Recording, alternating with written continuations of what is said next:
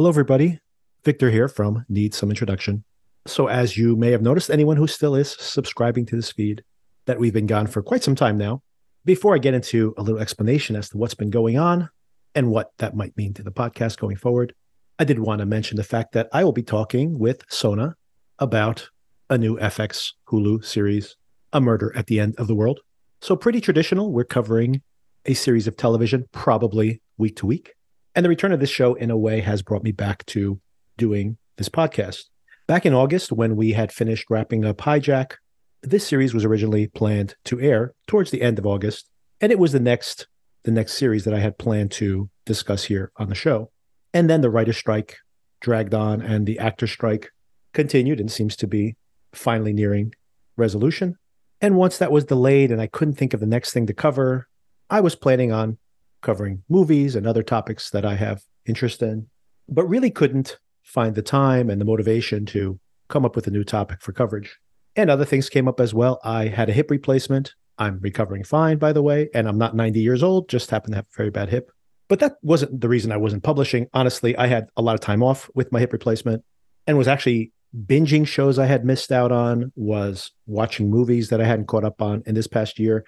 And that actually became part of the issue I was having in what this show had become, where I was pursuing shows that I wasn't necessarily interested in. I was just trying to guess at what might be popular in the near future and really moving away from what my original intention was here on the podcast, which was to create some evergreen material that I could review or share with friends and family, talking about movies and series and music that I think was classic or oftentimes forgotten, but should have further appraisal. And that was really the spirit of my recommendations, and remains that I love to re-explore and then introduce people to things that I was and am passionate about that don't get that kind of coverage. So almost as an excuse to cover the popular thing, but then discuss these additional things. And really, this series, this podcast had moved further and further away from that. As I mentioned, just trying to guess at what the next thing might be that might be popular and get some listeners. So I was thinking about all this, and primarily thinking about it because there were things that I was catching up on and reviewing and really enjoying without thinking about how do I turn this into content. And all of these things made the idea of coming back to the podcast a little difficult. All that is to say is that I am interested in seeing this particular series, the one we'll be covering here. So we will be discovering it here on the podcast.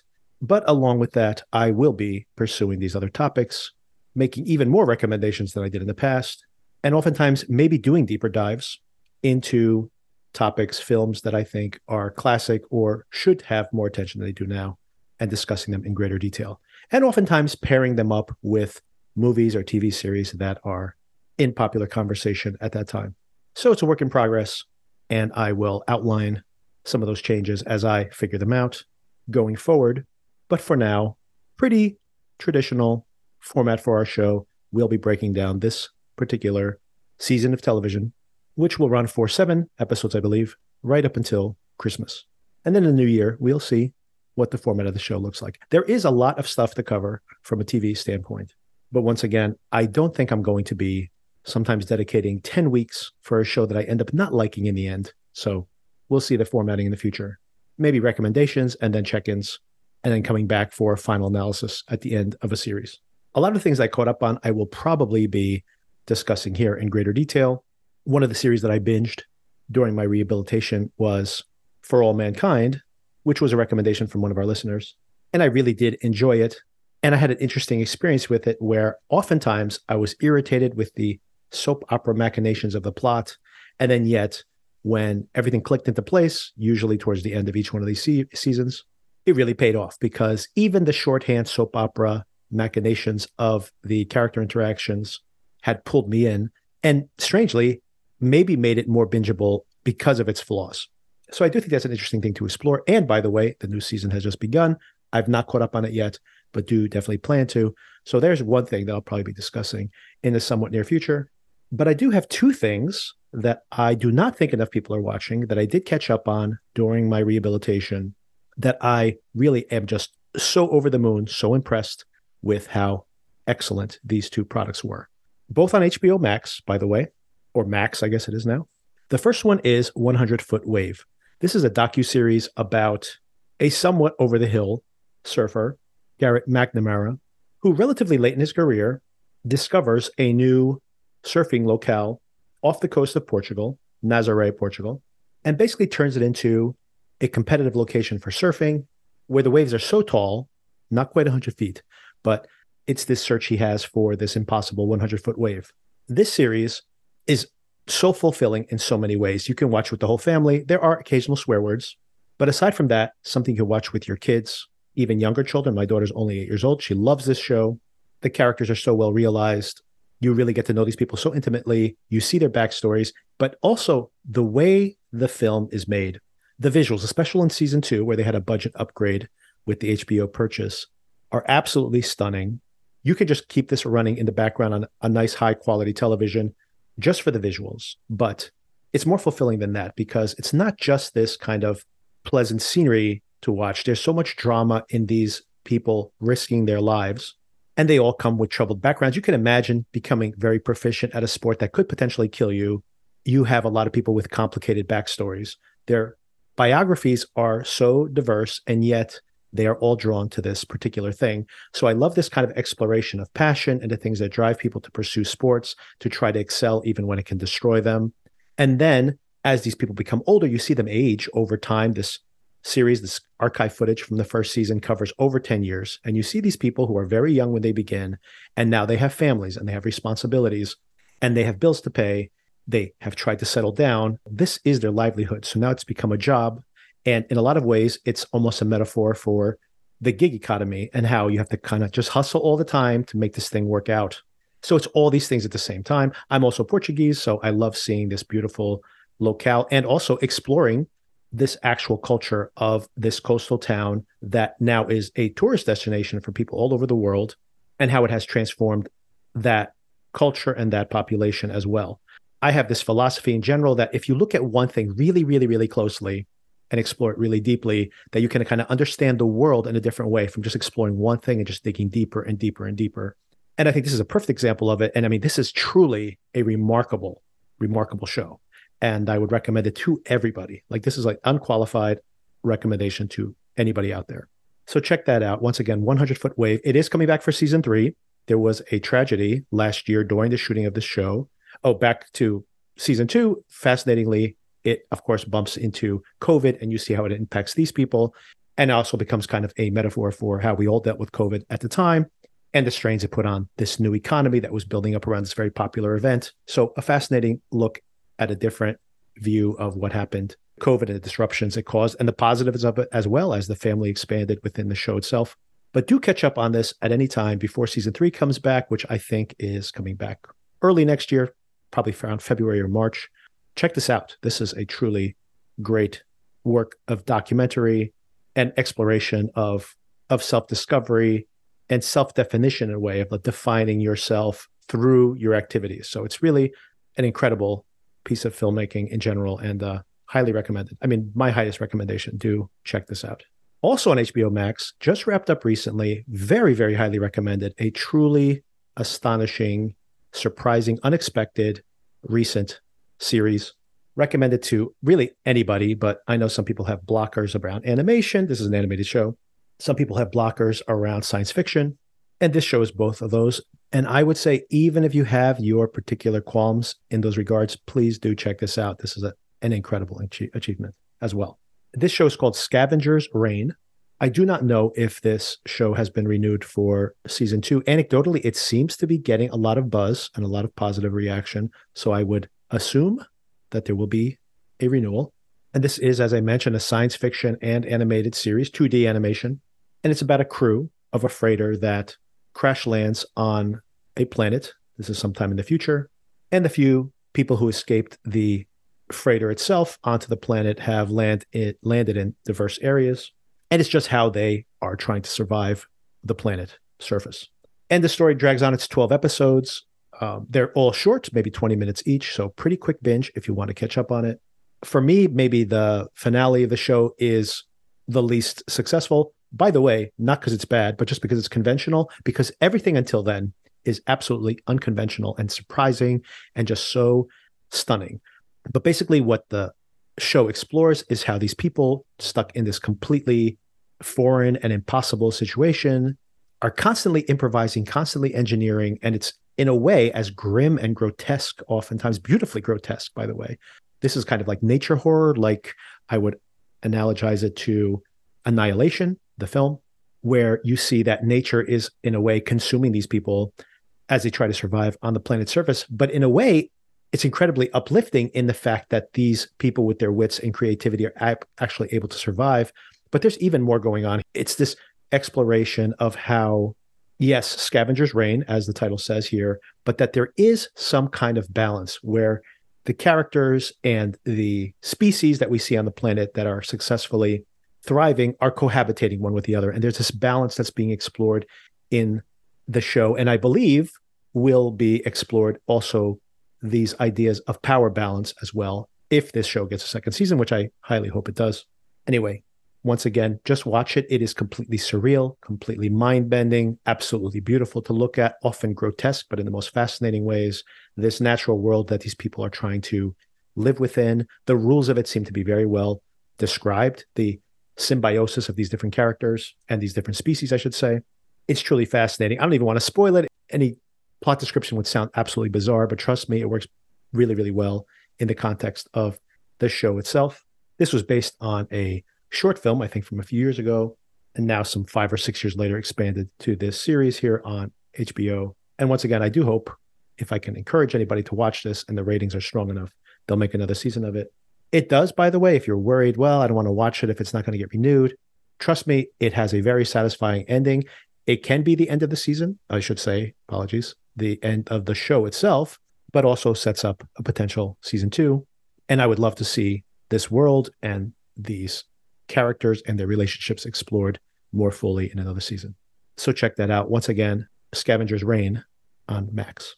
Okay, with this out of the way, I also started watching the new season of Fargo on FX. Many, many comments I have about that show. Equally fascinating, exciting, thrilling, and absolutely frustrating. Many times I feel like turning the show off just in the few episodes I've seen of it so far. So I will save that, my commentary and my very conflicted opinions on that new season of the show, for another episode. But I will definitely be watching that going forward as well. So expect to hear comments about that. I'll be discussing The Killer, the new David Fincher movie on Netflix, which I found utterly fascinating, if perhaps initially disappointing. So all things I will explore in short upcoming episodes. But for now, let's get into my conversation with Sona regarding the first 3 episodes of A Murder at the End of the World. All right, Sona, so I'm going to be very rusty here. I haven't done this in a long time. Me too. I am going to put a header on this episode where I'm going to talk a little about what's been going on, why haven't we recorded, the strikes ending, and but also just stuff that was going on in our lives, etc.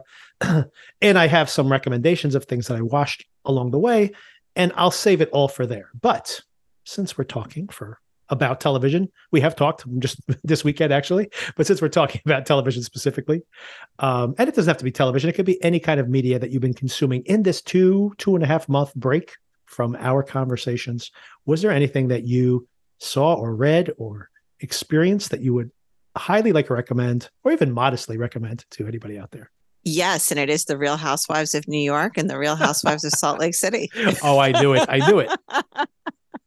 Some things never change. You've been enjoying this. You're like, I can watch unlimited reality TV. I've really been enjoying them, I have to say. Listen, I'm not saying that it's intellectual. I'm not saying that it's enriching, but it does hold my interest. These ladies are very interesting. Some interesting things are happening to them, and I am happy to be along for the ride. I unfortunately cannot confirm or deny the quality of these shows. I understand. But it is good to hear that. I know from my conversations with others that there definitely are up years and bad years on these shows. Right, exactly. So, yeah. So these are better. I would take it from what you're describing. Yes, there are definitely some years where you're kind of like, just retreading the same ground again. And why am I doing this to myself? But these 2, I can't speak to other Real Housewives seasons because I have limited myself to just New York and Salt Lake City, but both of them very interesting right now. We'll check in again. Are they near? I don't even know where they are in their cycle. Are they near completion? Where are they at? New York is finished. It might have had a shortened season. I'm not sure about that because they brought in a whole new cast, and I think they weren't entirely sure how that was going to land. And I think depending on who you ask, it landed differently, but I enjoyed it, especially because New York has a South Asian housewife. Oh, interesting. You know, that has a specific appeal to me. And Salt Lake City is going on. I think it's wrapping up in the next few weeks, but apparently something very scandalous is about to happen. Oh, interesting. Let me know when that happens and we can check back in. I will vicariously enjoy these shows through you. I'll do what I can to, whatever is the opposite of dumb it down, I'll do what I can to make it seem somewhat interesting to you. So I have dragged you kicking and streaming away from the Bravo network to watch A Murder at the End of the World. And did you watch all three available episodes? Did you catch all three? Yes. Oh, okay. Very cool. I just watched the third one this morning, actually. Or last night. Now, somehow from the title At the End of the World and the previews with all the snow, I decided they were going to be in Antarctica. So it was very disappointing for me when they are not, in fact, in Antarctica. But we'll get to that. I actually suspected that as well. This is back when I first saw the trailer, which is like, this thing has been, I literally was looking forward to this a year ago, like last November or December, I think, was when the first stills came out. And I'm like, oh, maybe it's coming out soon. And then they kept delaying it and delaying it. Then it was supposed to come out in the summer. And then the strike hit. They delayed it all the way till now. So here we are, finally, a year later. And part of the reason that I came back to record this actually was because it was going to kick off like within a week or so of us wrapping up Hijack. So I'm like, oh, great. We'll have like a week off and then the next show will start. And then, of course, we had 3 months of strikes. And but this was the show I was planning to cover next. So therefore, I am kind of sticking to my word in a way. Okay, so I pitched this to you as The Girl with the Dragon Tattoo meets kind of a straight-faced Glass Onion, mostly because you have all these people meeting on this compound with this billionaire. And there is a hacker who's, kind of an edgy, kind of antisocial female protagonist. It was even more on the money than I suspected, honestly. Maybe let's break it down a little bit, and then I'm going to ask you for your opinion. Okay. So to anybody out there who's curious about this show starts Emma Corrin, who played Princess Di in the fifth season, I believe it was, of The Crown. I think that's what she's most famous for.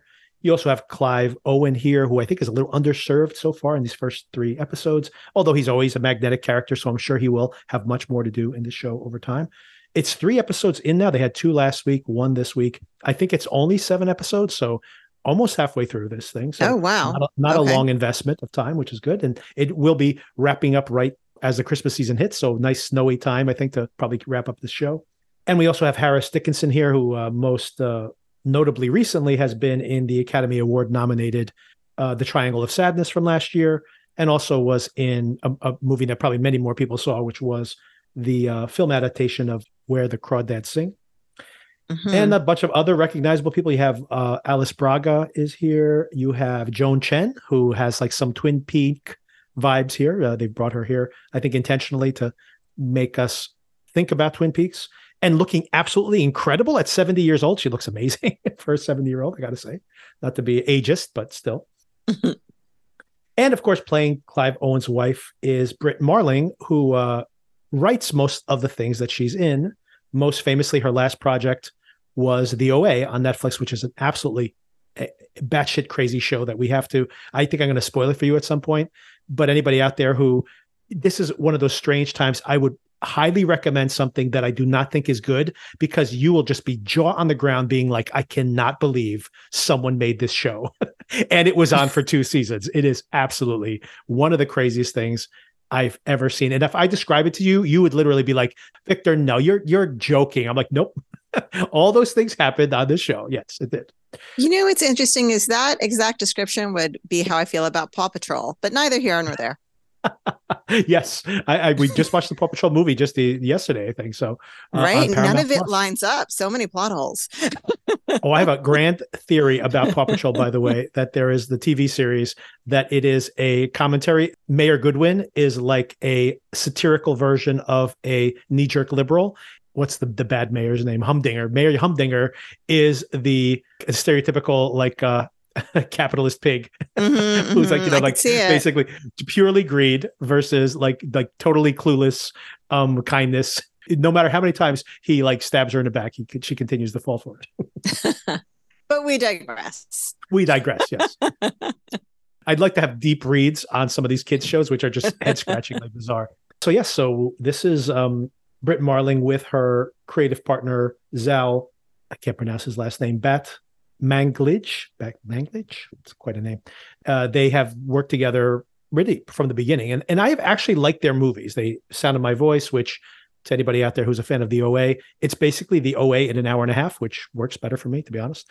A really interesting film about this people who get indoctrinated into like a terrorist cult group, like kind of like a liberal terrorist cult group called The East, I think the name of the movie was. And these are all interesting projects. They have a lot of shared themes, oftentimes like developing cults around ideology. Mm-hmm. So they have these kind of interesting points of reference. I do enjoy their work in general, but flabbergasted, like totally head-scratchingly dumbfounded by the OA as a project. But this, I think so far, has been much, much more successful for me. I like it. So you're enjoying it so far? That was my first question to you. I am enjoying it so far. I wonder maybe if the pacing is a little bit off. There are times that it feels a little bit slow, but it's okay. Maybe also because the only other things I'm really regularly watching right now are Real Housewives shows. It feels like a fine investment of my time, even when it's not paced as well as I think it possibly could be. What's interesting about it to me is that I found, for example, the OA, which I just binged recently as kind of prep work for this show. I had not seen it previously, even though it had been recommended to me a few times, but I'd heard such strange things about it. I'm like, I don't know if I'm going to like that. I did and didn't at the same time. So fascinating watch. But nonetheless, I found like all the seasons, all the episodes there to just be way too long. And I was kind of concerned that the episodes here are all over an hour long so far, just 3 episodes. Mm-hmm. But I have to say that I definitely feel oftentimes, especially like with Netflix shows, this is not a Netflix show, it's on FX and Hulu. I oftentimes feel the episodes are too long. And for some bizarre reason, I cannot explain, and I could totally understand why you feel the way you do. It hasn't bored me. Like I feel like the show is always showing me something new. And I think the reason I'm not bothered by it here in this particular circumstance is I do like the bifurcated past storyline and current storyline. It keeps me like never disinterested, you know what I mean? Like I think it that works. I don't know if it's going to pay off because the two stories don't seem to intersect, but I could be wrong about that.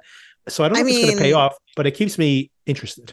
I am assuming that they will intersect at some point. Otherwise, the whole thing seems very strange to me to structure it this way.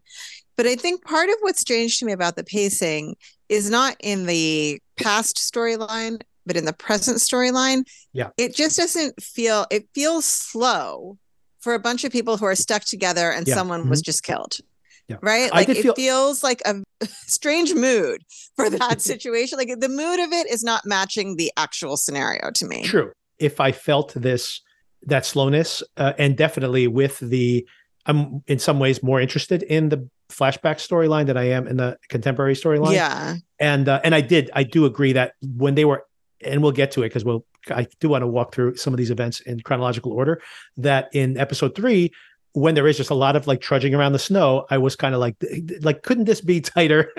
Do we really need all these different, very similar scenes, right? One right after the other. So the setup of the show, just to get into it a little bit. No, I've been derailing you. Yeah, for sure. Oh, no, not at all. I don't want to do a whole plot breakdown, to be honest with you, but just to kind of in general terms, Darby is our main protagonist. She is a 20-something. The actress is 27. They shot this like 2 years ago. I think this is accurately around her age, like mid-20s. I think in this last episode, they said she was 24. 24. I think the actress was probably 25 when she made this, but I think so. So I think it's close in the way it's referenced here. But there's a flashback element to the show where we see her investigating a serial killer. Theoretically, I guess she's like college age there. So maybe she was around 21 or 20, something like that. I was trying to put together a timeline and I wasn't sure if she's in high school or college. I think at some point they say that it's been 6 years since she saw Bill. So I thought that put her at 18 the last time she saw him. That makes sense, actually, now that you say all that. I was trying to square the circle in my mind being like, well, she'd probably be college age, but you're absolutely correct because we find out that there is video of him or photographs of him with the Britt Marling character Lee in 2018, which would be 6 years in the past, I guess, in the time. I mean, I guess it'll be 5 years. But I mean, regardless, she had still not seen him before then. So it's at least like 5 years. So yeah, she would be 18 or 19 years old, something like that. And that one time she's in the class and texting with him, it feels like a high school class to me. Yeah, that's a very good point. But it wouldn't have to be, but it feels that way to me. I think sometimes, this is kind of a tangent, I think sometimes when the characters have an older partner, they try and make the person 18 just so that there are no issues. Yes, do you know what I mean? Mm-hmm. Yeah. I actually had the exact same thought in my mind that I'm like, she could play even 16 in some of those scenes with like her dad. And I have to say that in her flashback, I think that I find her in the contemporary times, and it's also this probably austere setting, she comes off as being a little cold, no pun intended. There is almost like a little too little to her character in the contemporary timeline. And I really like her performance playing this younger version of herself. She has a very teenage vibe. I think she's actually doing an interesting thing there. Yeah. I am wondering, and now I really am off on a tangent, but I am wondering how much we'll learn about her whole backstory, because there seems to be a lot going on there that I don't know if we'll be told it or we'll be shown it, but I feel like, you know, I have a lot of questions about how she grew up. Yeah, I agree. And I have a possible theory, but we'll see. Maybe I'll save it because it could be spoilers inadvertently, because I don't know anything about the show, but I don't want to spoil something big accidentally. So she's become, at the beginning of the show, it looks like she's become somewhat famous, at least within these internet sleuthing circles, in having written a book where she pursued a serial killer. Apparently, I don't know, it's kind of left open as to whether they caught them, but at least tracked this person down.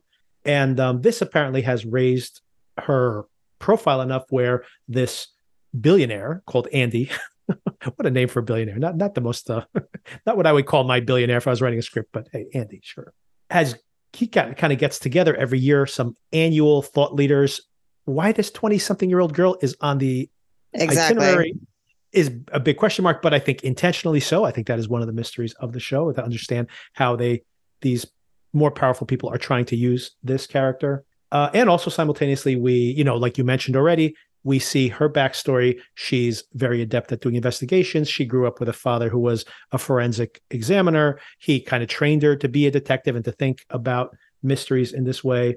And also, I think that there's a pretty charming romance that is being fleshed out in these flashbacks with this character played by Harris Dickinson, who plays a character called Bill, another very exciting character named Bill, but who also goes by the name Fang, which makes him kind of like a Banksy, or he's supposed to be some kind of Banksy political type artist. And this is very much like a manic pixie dream boy character, which is, by the way, Britt Marling in her scripts. There's always this kind of idealistic, really smart, very attractive character that, so it's kind of, she flips the table. She gets to write her own scripts. She gets to use a cliche in the opposite direction. Hey, no problem. I don't have a problem with that. But I just calling out that is kind of a motif in all of her scripts as well. He's got some horrible hair, by the way. The haircut situation in this show between these two is really rough.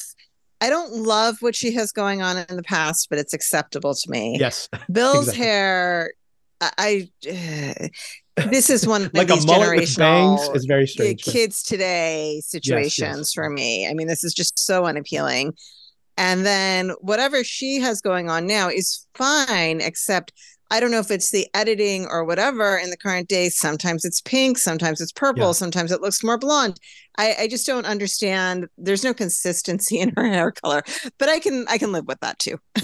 Oh, and I think that is actually another bizarre motif with these showrunners and creators, that they also have that. It's almost as if you took like a caricature of, like you said, the kids today, if you almost took like a caricature of like, this is how hipsters are dressing now. Like the characters in their shows basically are almost stereotypically styled that way. Not that those people don't exist, by the way. Like, you go to Brooklyn, you definitely see people like this. It's just a little on the nose in a way, but. Yeah, for sure. Especially Bill, I think, but. Yes, he's really like kind of like with the little, the almost not their tattoos on his face and everywhere. It's just kind of an odd stylistic choice. They all have tattoos. He has tattoos. She has tattoos. Mm-hmm, mm-hmm. it's the girl and boy. Tattoos have become very popular, so yes, that part tracks definitely. For sure. So I think we mentioned this in the conversation or in text, that I like the fact that the show will veer into like straight up horror tone. For example, where you don't know if she's being stalked by someone or if there's something supernatural going on, someone's communicating with her. And then it turns out it's this AI assistant who was actually like one of my favorite characters in the show, I think. But it's interesting that they will basically allow the show to lean fully into horror. And then, but there's nothing truly horror on the show. But I do enjoy that. It makes, you know, it adds a little extra spice to what could be pretty slow mystery, like you mentioned before. Well, I really hope there's nothing supernatural, because I always hope there's nothing supernatural, first of all. Also, I will add, in the present day, the scenery is really interesting and fun. And like, as a person who hates being cold, this is how I like to see the cold, through the TV screen, you know. It looks beautiful. And, you know, just the hotel and the high-tech gadgetry of it, like all of that is just very appealing to me as a viewer to watch. Like, it's just very interesting. Yeah, I agree with all of that. So once again, just for anybody who hasn't seen the show yet, is using this as some kind of guide as to whether they've been interested or not. These group of people, esoteric and strange combination of specialists, get flown out to this beautiful hotel in Iceland. I think it's actually shot in Iceland, I believe. I think very popularly there are these snowbound mystery novels, whether it's Smila's Sense of Snow or The Girl with the Dragon Tattoo, and some of these other very popular Nordic mystery novels of the past decade or so. And yeah, it's beautiful, right? Like, just the hotel rooms look right out onto these snowscape. It's really lovely. Yeah, there are mountains and there are snowdrifts and there are cliffs. Yeah. But an interesting choice in a way to make it almost very sparse, because there are also, you've probably seen Icelandic vistas that are like rocky and have a lot of strange vegetation or something like that, like we've seen in what is that movie, Ex Machina, where that hotel is just incredible. And I think it's an actual place you can Airbnb. But this is like almost minimalist in a way, but in an interesting way, like you mentioned. I love the sight of like the mountain through their windows. Mm-hmm. So a couple of things I thought were kind of interesting in the first episode was their use of music. Great music. Sorry, I just got excited and I interjected. My cooperative overlap. I learned that's, you know, the phrase for when you interrupt someone, but not because you disagree with them, but because you agree with them and you're just so excited. I love Annie Lennox, and I thought this was a great use of that No More I Love Yous song. Yeah, and even before then, I thought that was really clever that in the opening scene, she's listening to the Doors song The End on her headphones, and then you think it's on the soundtrack, but then she turns off her iPod, so she's actually listened to it diegetically. And then, of course, the title we've just seen on the screen is The Murder at the End of the World. And then she walks in to do her reading and she says, I'm going to tell you this story. I'm going to start at the end, right? So it's like, there's a lot of wittiness in the show, which, by the way, the show in general does not seem playful, but I do like the playfulness of this idea, right? At least, which makes me want to, I mean, it invites you to play along, right? In a way, which I like, because I think in general, the show is pretty austere, very David Fincher-ish in its style. But speaking of The Girl with the Dragon Tattoo, but then I mean, speaking of this difference between this very austere present day and definitely a warmer feeling of this romance in the past, I love this fight, and you already touched on it. I love this fight in the car that gets resolved by them just like in real time, listening to like No More I Love Yous all the way through, because it's much more realistic than like how you actually get over a fight than to talk it all through. I thought it was really, really cool. Personal note that then it made me sad that I had never actually seen Annie Lennox perform in person. And then I went on Ticketmaster to see if she happened to be touring. I think she's touring. I think she will be touring soon if she's not touring. Oh, I'm going to look out for that then. You have a chance. You know, she may have, there's a chance she was at one of the Lilith fairs I went to, really dating myself now, but I don't have a vivid memory of it. So I don't think so. But I also think, and the specifics are escaping me, but in the next episodes as well, I remember having the thought that the music is really well done in this show, even though I can't recall a specific reference to a song right now. Yeah, I think that No More I Love Yous is definitely going to make some streams on that song. I think that's going to be a conversation point. Although I do in general like all the music. They played some Portishead, they played Tricky, which is like one of my favorite artists, but like definitely not a mainstream artist. Moody music, which of course sets the tone well. This kind of culminates with them having a very Agatha Christie-like setup. And I think this would be my critique, actually, of the setup so far. I find the characters, you know, the reason that I think those Agatha Christie adaptations, and maybe even in the writing of the novels, there's always this kind of like very melodramatic or very hammy introduction to the different characters. It's almost like, so you know who they are in shorthand later. And I think Rian Johnson, I don't love that Knives Out, Glass Onion films in general. I don't think they're as good as everybody says they are, but I do think he nails that. You know who this character is within a second of seeing them, so that you know why someone would want to kill them, what their motivation is, you know, whether you kind of like them or kind of hate them, so that, you know, when they disappear for, you know, great lengths of the story, they still kind of stick in your mind. And I don't think the show's done a good job of making me not only not care about these characters, like even understand like who they are, like what their motivations are. So yeah, I do hope the show does flesh that out a little bit more. Yeah, I think if anything, so far, it's doing that very stereotypical thing of getting you attached to somebody just for them to die almost immediately after you learn something afterwards about them. Exactly. Yeah, which is, you know, kind of a trope, I think. And, you know, so maybe we'll learn about all the characters that way as they die off one by one. I don't know. And that's, speaking of people dying, that's what happens at the end of episode one. We see that Bill, of all people, you forgot to mention that Bill is there. He shows up, not on the plane with everybody else, but apparently he has already been there, sits right across from Darby at the dinner that night. She's kind of shocked to see this, but then they kind of patch things up, and it's actually pretty sweet, their interactions. I think they have very good chemistry, which I think is important for this show, by the way. She goes to meet up with him that night. She hears something in his room. She goes outside. Once again, all these rooms are like looking out onto the snow. So she loops outside of the building, can see him as he's basically dying inside.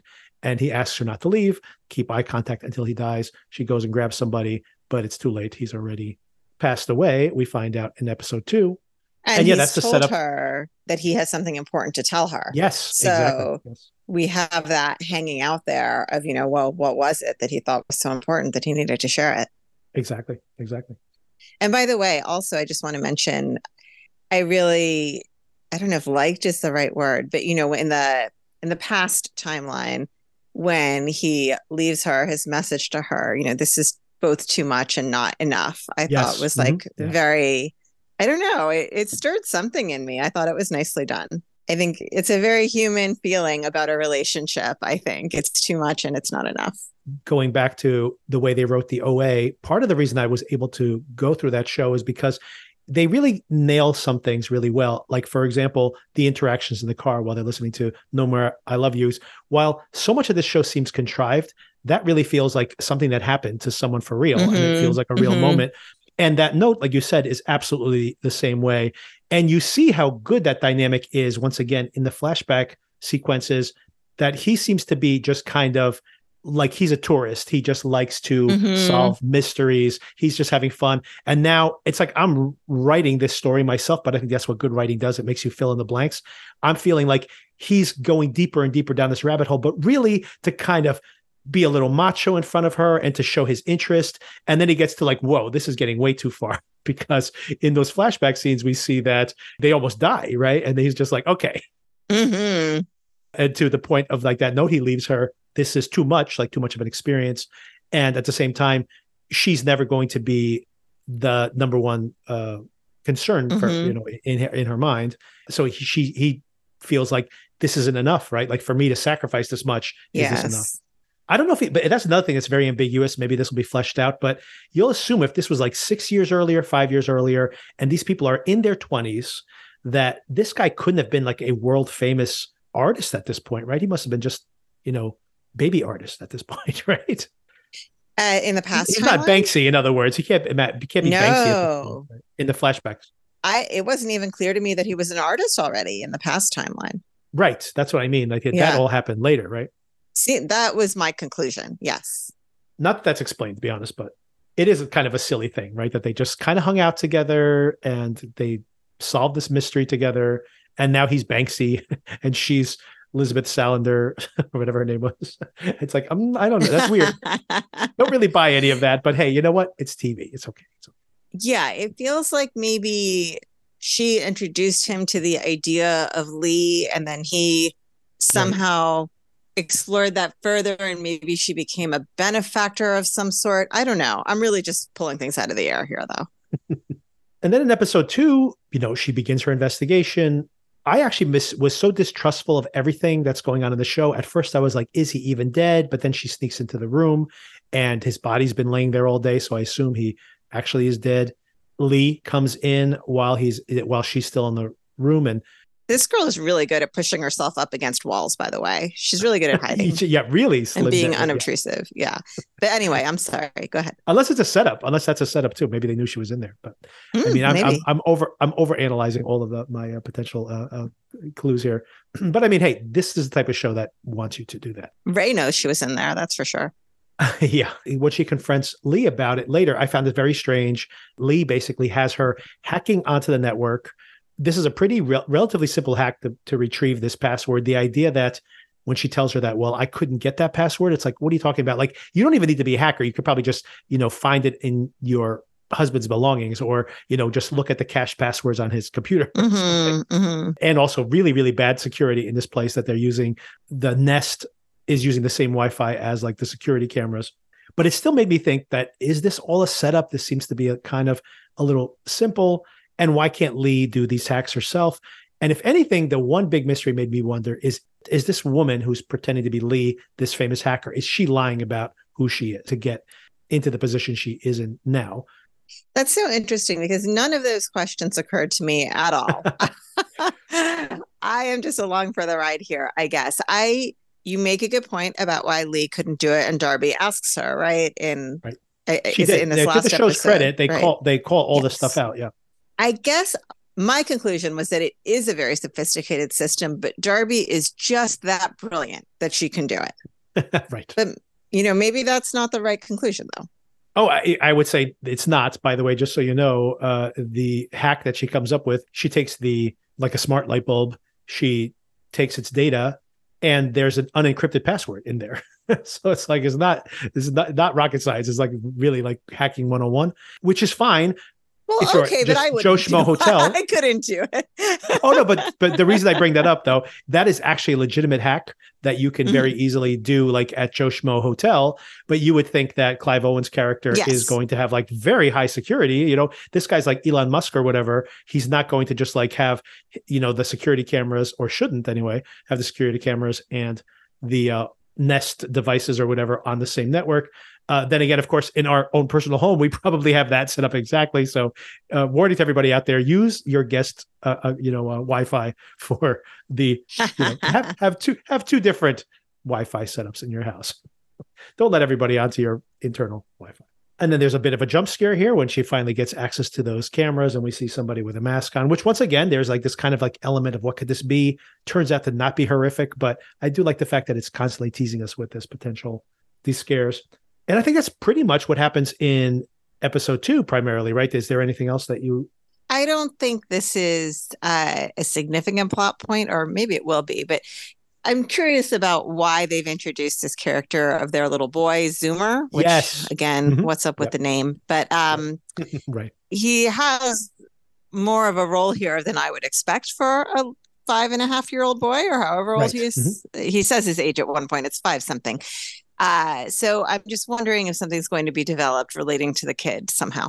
I totally agree. I actually have that in my notes also, that there's no way in episode 2, they spend so much time. You have these scenes where, like, to your point, there's just a long passage where the kid is just behaving and interacting with his parents, and she's just watching him. They make such a big deal about that kid. He's definitely going to pay off in some way. I have no theory on it either. I'm just like, he's befriending her in episode 3. He lets her use his AR headset, which seems to be like, I mean, this show doesn't have tons of special effects. That seems to be a relatively complex thing to introduce at this point. I assume it's going to be bigger in the show, because why else even bother showing us that augmented reality POV? But yeah, I mean, they spent a lot of time with this kid. I have a feeling that it's going to be even more so in the future. I don't know how it's going to pay off, though. Yeah. Well, you know, one thing, now that I'm doing the math, and that's just jumped to episode 3, we find out that Lee and Bill knew each other. There seems to be some kind of sexual jealousy potentially from Andy's side. He's, you know, made some disparaging comments about his artwork as well on the internet, apparently. She apparently met up with Bill and she claims that he couldn't perform sexually when they try to hook up, and they decide to just be friends. But that's about 6 years ago. That would line up with this kid. Interesting.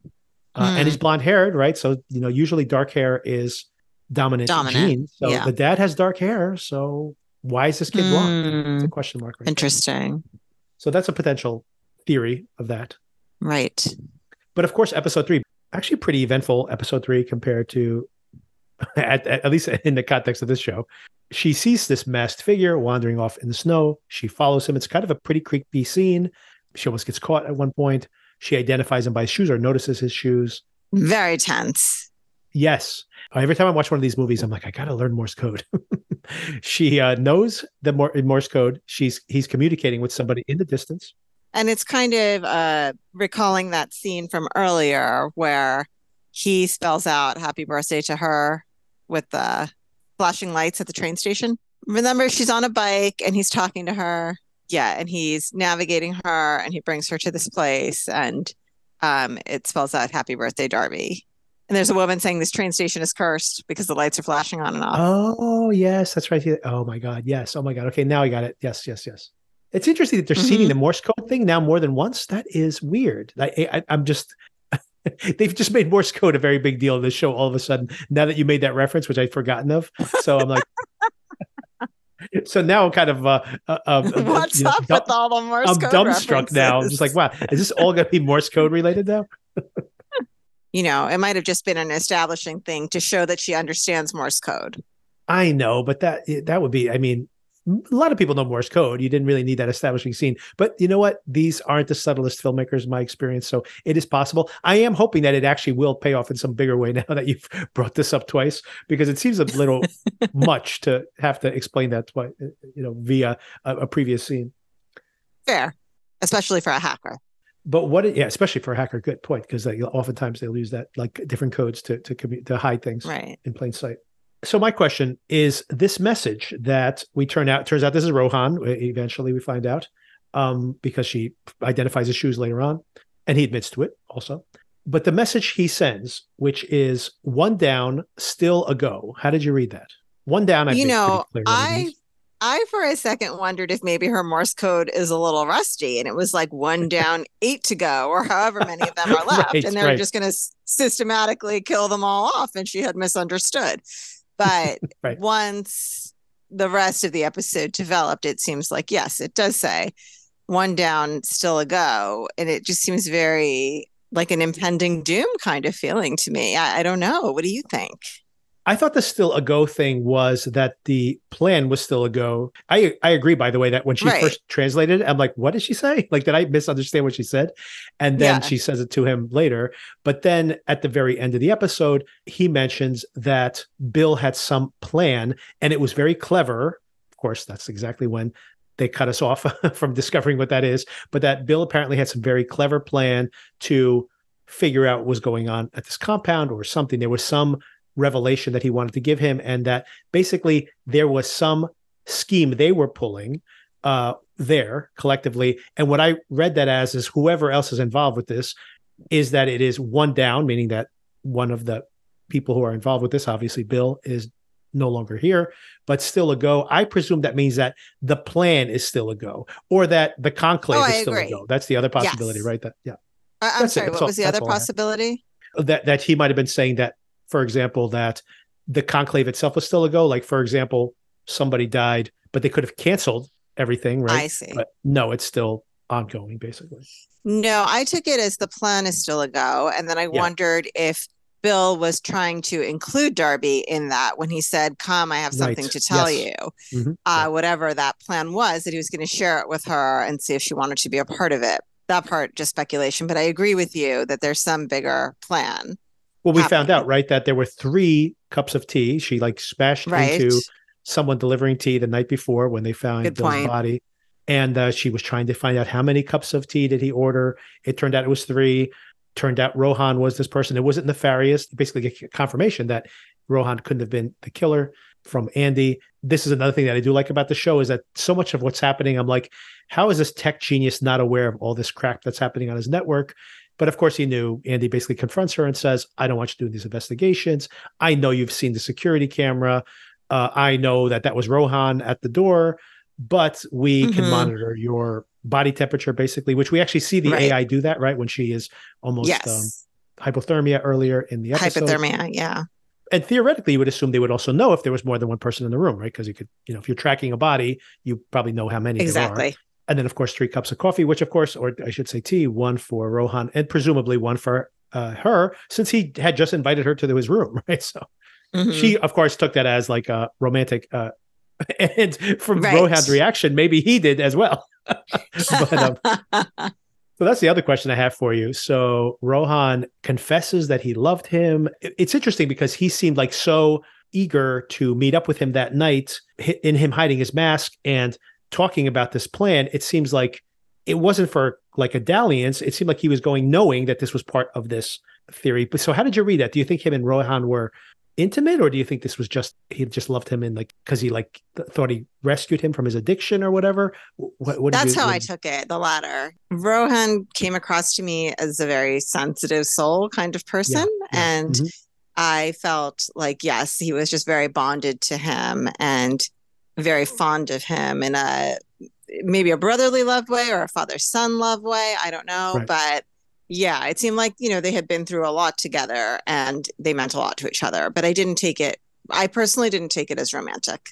Because I started thinking to myself, like, what's the twist going to be? He supposedly hooked up with Lee, maybe even the mother of the child, obviously hooked up with, we see it, you know, in the flashbacks, hooked up with Darby. No, did he hook up with Rohan too? Slept like, with everybody. That's the twist. Is the twist that he slept with everybody here? Is that what happened? But hopefully not. mm-hmm. After the confrontation, and he, at first, Rohan's a little aggressive with her, but then mm-hmm. she kind of says, I know you loved him and owe it to him to figure this out. Rohan basically lays it all out there. No, this is what was happening. She figures out probably that she was the third conspirator here. And then, of course, Rohan has a heart attack, presumably. They did hint at the fact that he had a bad heart earlier in the episode, and he did strain it. Yes. So he has had a heart attack, or someone is once again doing another murder, and it is making a murder. I like that phrase. Making a murder. We got all the ingredients we need. If you don't watch out, I'm going to make a murder. Someone's making a murder. Do you think Rohan was murdered, by the way? I mean, at this point, I have to assume yes, because of the show. But right. you could say that even if Bill was murdered, and it seems to be the case, that Rohan might have just had a heart attack. They kind of see that earlier. I mean, when they were out on that snow cliff together, I was kind of like, have you been medically cleared for this kind of activity? Because exactly. you're at a high altitude, and, you know, it just seems like a bad idea to me, but I am not a cardiologist. I don't know. right. So I think, yeah, it is possible that it was just all too much. Okay. Now, the biggest question I have for you, Sona, and apparently you would have said something about it if it was really a total turnoff to you. When they go to the big revelation, ants or whatever the heck that was, yes, I did not the swarm care for robots. It. I was just like, oh, Sona's out. She just quit the show. I thought he was taking them there to see the beautiful vistas. Like, when that look at my beautiful swarm about, robots. Kind of, let me just check out of this until they get back to the lodge. Yeah. Yeah. I'm like, oh boy, if they go deep into the swarm robot technology, Sona is not going to stick with this show. You know me very well. Yeah. I did not care for it. That was literally my reaction watching it today. I was like, oh, I think Sona's going to actually dig on this. Maybe it's a little too long for her episode to episode, but I think she's actually going to vibe with this. And then like the swarm robot showed up. I'm like, oh, Sona just turned the TV off. She just rage quit this show. I don't mind it. It's actual real technology that's being developed with this idea of like, you know, almost like a hive behavior where you just program robots to say, like, for example, build something, and they just like, you know, mechanically do it, and they work continuously. And anyway, it is probably the future of some of these technologies, but very surprising that is the direction the show went. And all of a sudden it'd be like hive robots. I'm like, what? Okay. Yeah. Hey, after watching the OA, this is nothing. This is not the kind of kookiness. But speaking of kookiness, that might still be forthcoming in the show. She mentions the fact that and this is very much in line with the OA, for example, she can communicate with the dead. What did you think about that revelation? I thought originally she was just being a dramatic teenager, kind of. Yeah. Now it seems like there's her interpretation of what that means and how they speak to her or whatever it is. But I don't know. I'm not much into it. How about you?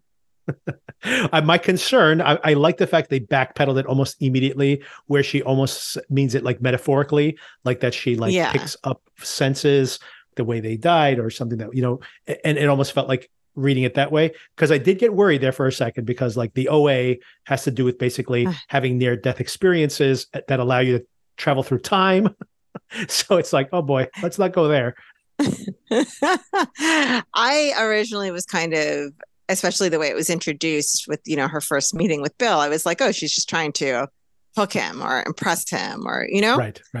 Seem interesting. But yeah, then I was kind of surprised when they returned to it after that. Yes, happily, she does not see herself as a medium, at least. Not yet. We'll see. Not yet. You think the swarm robots are a problem? Wait till you find out she can communicate with the dead, literally.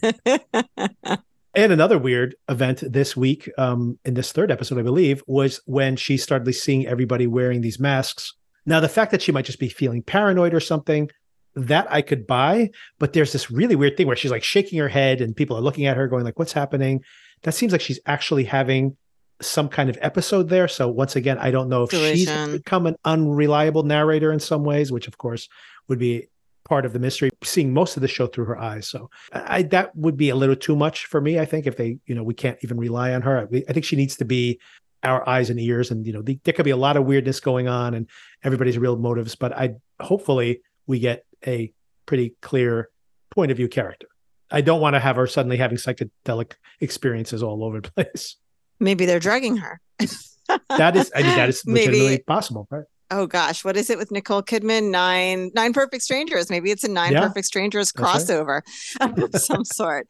Also, it could be that she's in a very stressful situation. She's sleep deprived. Yes. Her body has been through a lot physically. I mean, I could see. Yeah, hypothermia can give you delusions too. So that could have been. Yeah, I could see it having a very logical explanation as well. Yeah, it could also just be a little too much. Like the same thing with the Morse code. It's just telegraphing too much, like where what could have been done in one scene where she suddenly, someone turns around, she sees the mask, they turn around again and it's gone, was like maybe taking a step too far. And once again, that could just be like the taste of the filmmakers themselves. I just hope that it doesn't start to add too many additional weird ingredients to the plot, because I do think it's working well as a pretty straightforward murder mystery at this point. Well, from what you've said about it being a pretty limited number of episodes, hopefully it's not going to go too far sideways, right? Because there just isn't enough time for it to do it, hopefully. I'm very curious about the very last beat in this episode where the Clive Owen character, Andy, is basically like, uh-oh, we got two dead people here now. Everyone in the bunker. Everybody in the bunker. So everybody's going to be like locked up together. So, I mean, in some ways, I think that really becomes literally like a closed room mystery, right? I think that would be interesting to see, especially if people keep dying. Mm-hmm. Imagine just like it's like one of those murder mystery TV, game nights where you turn the lights off, you turn them on, someone's dead every time. I've always wanted to do that. But I think he was just minutes from throwing Darby out, and now she's going to be locked up together with them. I did also unintentionally, I think, or maybe intentionally, maybe they're being playful about this. I did love the fact that like she's talking to Bill at one point, and Bill's like, I have something really, really important to tell you. Meet me in my room in 5 minutes. Oh, I'm dead. Rohan's like, he had a really clever plan and it was all coming together. Let me tell you what it is. Oh, like literally dying, like in the process of telling her what every time someone's about to tell them, like spill it all out, they drop dead in front of her. But we will see. We'll see how many. I forget how many more guests there are. They're like so nondescript beyond like the kind of obvious ones. Maybe 7 episodes, maybe one person dies each episode. Who knows? Yeah. It is really hard to kind of keep track of who all is there and what their things are. I mean, we know there's the doctor and we know there's the doctor. Well, Alice Braga is a astronaut. She walked on the moon. Apparently is an alternate history. Right. Mm-hmm. Who's now like a climate activist or something. What is Joan Chen, I don't even remember what Joan Chen does for a living or whatever. She, I think she only has like one. And then there's the guy who's reading her book on the plane. And yes. I don't remember what he does though. That guy. He's an actor, guy. Maybe? Director? Producer? Oh, yes. Yeah. This one that someone's like a filmmaker or something. Yeah. Somehow in the entertainment industry. So yeah, that wraps up episode 3. I am enjoying it so far. I'm still in there. Agree. You're committed. Let's even see what the total body count is. Let's see how many times we return to the robotic stuff. The AI I can put up with because it's been in furtherance of the plot. And I mean, I assume this other thing is too somehow in furtherance of the plot. That is not a part of the plot I'm interested in. You know, what's funny is I like the AI character so much here. I didn't even question the fact that you're like, oh, Sona's not going to reject this character because, like you mentioned, it's almost like having like a Dr. Watson or something. Yeah. It's very clever to have the AI itself be a character here. And and they're using it in a fun way. It's an interesting thing also as a device in the show because theoretically the AI could be telling her the truth. This AI was developed by this billionaire. The AI might be leading her astray, like right. So, or it might be ratting her out, not even intentionally, right? Like he might be tracking whatever questions she asks to the AI or whatever, right? So it becomes like a whole other element in the plot potentially too. So I thought that was interesting, but I just like I'm just popping up and like helping her out when she needs some help. It's like a fun little like invisible Watson character to have with her. Yeah. Have that type of character without really having another character. I mean, it's an actual actor. That. It's kind of fun. Yeah. So let's watch another episode and we'll see what happens. Yeah. And I will probably be putting out a separate episode with just a whole bunch of reviews of things I've watched. Most of them not great, to be honest. It's been a bleak time. Yeah. All right. Thank you for the conversation. Thank you. I'll talk to you soon. Enjoy your meals and family and such. Same to you. Happy Thanksgiving. Thank you. Bye. Talk to you soon.